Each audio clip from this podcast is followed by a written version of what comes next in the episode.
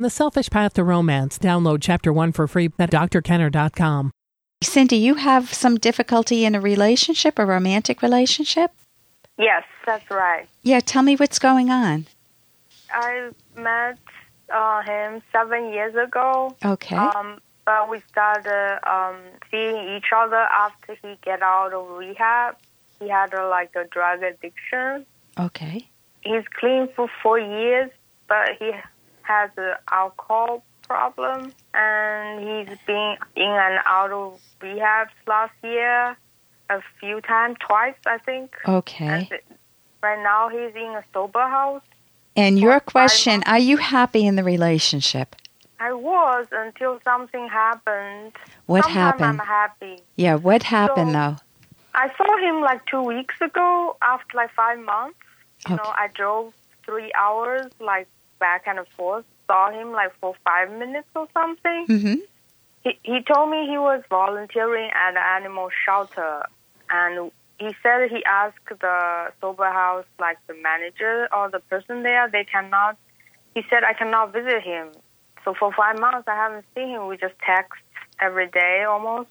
So I went there to volunteer, so at least we can see each other, right? Yes. So I went on Saturday for orientation, and Monday I drove there for a dog training, Mhm. and then I went there th- Thursday. That day was I saw him. But how did he So- hurt you? You're saying something happened.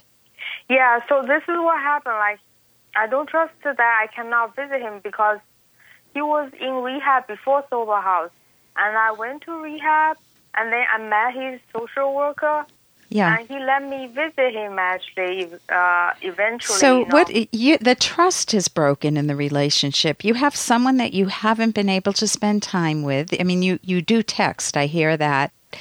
But he has an alcohol addiction. He was an alcohol addiction, right? You don't have Yeah. one, right? So what No, I don't. what are your reasons for possibly leaving him? He was very rude and mean. He said I embarrassed him. If he told me he got his car back a week ago, I wouldn't go to the animal shelter. He said he asked me not to go. So, you're going way out of your way, Cindy, to try to connect with him, and he is not reciprocating. He's pushing you Yeah. away. He he he's rude to you. He said that you embarrass him. I would not want my husband to say that I embarrass him, you know, unless yeah, he said I and- embarrassed him, never told anyone at the animal shelter that I, we know each other. You know. Right, but it, it's the trust issue is gone with you. You're mad at him, and it's sounding like you don't currently have a romantic relationship. You have a connection with somebody that you cared about, and you have very mixed feelings about it now. And so you're deciding is this good for your long range happiness? Will he be in and out of rehab over the years? Because even though he was clean for four years, he's in and out of rehab again. He's in a sober house. You can, don't see him for months on end. Is this what you want for a romantic relationship? What's in it for you? He promised we will be together. You know, in the future. And he was living with me for a week last year, and he was drinking all the time. And eventually, So- he finished all my wine. Do you come from an alcoholic family? No, my parents got divorced. Are you worried about divorcing him then? We are not married. No. Oh, so it, do you have children together? No. So what's keeping you with him? I don't know. A promise he made that we will be together. Okay, but you already married. he broke the trust. There are such things as sometimes if a person lies to you because they have a surprise party for you, that's not a problem. But if they lie to you and they've broken the trust and they're rude to you and you feel like it's a wobbly relationship, it's been up and down and he has major psychological problems, the question is would you be happier without him and maybe finding somebody else? Yeah, I think you're right. But we know each other for so long, and So, what I recommend is you sitting down and figuring out what's keeping you in a relationship where you are not happy. Because sometimes it's a promise that you've made and you feel like you can't possibly leave because you'll hurt the other person, or your hopes and dreams for the future, or guilt, you know, how can I ever leave them, or memories, good memories that you have. There are a lot of reasons that people stay in an unhappy marriage for many, or in your case, a relationship for many years. And so you want to figure out what is it that's keeping you in an unhappy relationship. And I can recommend a book that I've actually written with a co author, Dr. Ed Locke. And it's got an odd title. It's The Selfish Path to Romance. And it doesn't mean by selfish, we mean self esteem. Your self esteem, uh, Cindy, your self respect. We don't mean the mean, rotten way to romance. We mean the self valuing way to romance. And that's the whole theme of my show self valuing for both partners. He's obviously not doing it and you can't control him. In the back of our, our book, we have a section, you could skip right to it uh, how to part ways and start over if you cease being soulmates. And I'll just briefly tell you what they are. You identify the reasons you're considering leaving. You identify what's keeping you in a in an unhappy relationship, you put all the information together and you make a decision, which is not always easy. Then you need to break the news to your partner and you need to figure out an action plan. How do you leave? And then you learn how to live independently again because you've you have been living independently on and off because he's been in a sober house. So it's um, I that might help you, and you can get that. The first chapter is free online, but that's at Amazon.com. Um, well, I do want to say there was the physical part was good you know, the physical. So you're figuring out. So you're saying the sex was good. Yes. Sometimes I I am happy. You know, at the end before he went to rehab, you were we were we were good, bad, but we were pretty good together. Like we were happy. So you, know. you need to do some thinking. I recommend doing it on paper, but then throwing away the paper so nobody finds it because it's private. But write down why am I staying with him? What are the benefits? What are the drawbacks? Why am I in? Why am I hurting? Because you you called up because you're in pain and you're trying to make a very difficult decision. Would I be happier without him?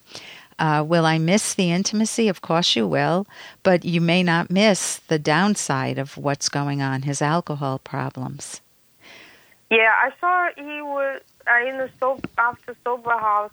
Everything will be, you know, there was hope, but then right. so it's like it's hard to have your hope crushed. So you Yeah. need to be willing to look at all the facts, look at the whole picture, and make your decision based on all of the positives and all of the negatives. You'll make a much better decision for yourself privately. So I wish you the best with that. okay. Thank you very much. Thank you Yeah. very much. Thank you, Cindy. Thank you very much for your call. And here's a little more from Dr. Kenner. Well, what did she say? I couldn't do it. I was about to ask the question, then suddenly all I could think of was, what if she said no? It's no surprise. After all you've been through with Maris, you were just scared of another rejection. I was more than scared. I was terrified. I can't go on like this. Worshipping Daphne from afar. You know how frustrating it is to be completely in love with someone, not be able to tell her how you feel? And that's from Frasier. And have you ever been in that situation where you just are passionate about someone? I remember having a crush in, oh my gosh, it was early high school. I had such an enormous crush on the guy who sat next to me. His name was Alan. Of course, I'm going to remember his name. And he was in my Spanish class. And I made collages back in the day. My whole room was covered with Alan, Alan, Alan, Alan. And I would leave him little secret notes at his home. And he knew it was from me, but he wasn't that interested in me. So, could I deal with rejection? Well, yeah, I had to deal with rejection. Alan wasn't interested in me, but he thought I was a very nice person, and that felt very good. So, it's really good not to have to go the secret note route in my youthful years there, and to just not be afraid to say how you feel because the, what's the worst that can happen? The person can say, I'm not interested, but you need that knowledge. Or they may say, let's just be friends. You never know whether let's just be friends can develop into something a little better and more in the direction of what you want. And even if it's just let's be friends, hey, you still have that value in your life. You still have that person. You just won't have the intimacy with them. For more Dr. Kenner podcast, go to drkenner.com and please listen to this ad. Here's an excerpt from The Selfish Path to Romance by clinical psychologist Dr. Ellen Kenner. Beware of infatuation based on looks. Foster met Juliana when she waited on him at a bar. He discovered that this gorgeous, seductive woman with long, silky hair, blue eyes, and a beautiful smile was an aspiring Hollywood actress. Foster courted her ardently. She was short of money, so he convinced her to move in with him. He bought her flowers, cooked her meals, bought her new clothing, and loaned her his car. He was ecstatic when she agreed to have sex with him, but her sexual response was mechanical, lacking in intimacy. In the back of his mind, Foster knew something was missing in their relationship. Juliana came home one day beaming. She had gotten her first small role in a movie. The following day, Juliana ditched him for an up and coming young actor. You can download Chapter 1 for free by going to drkenner.com, and you can buy the book at amazon.com.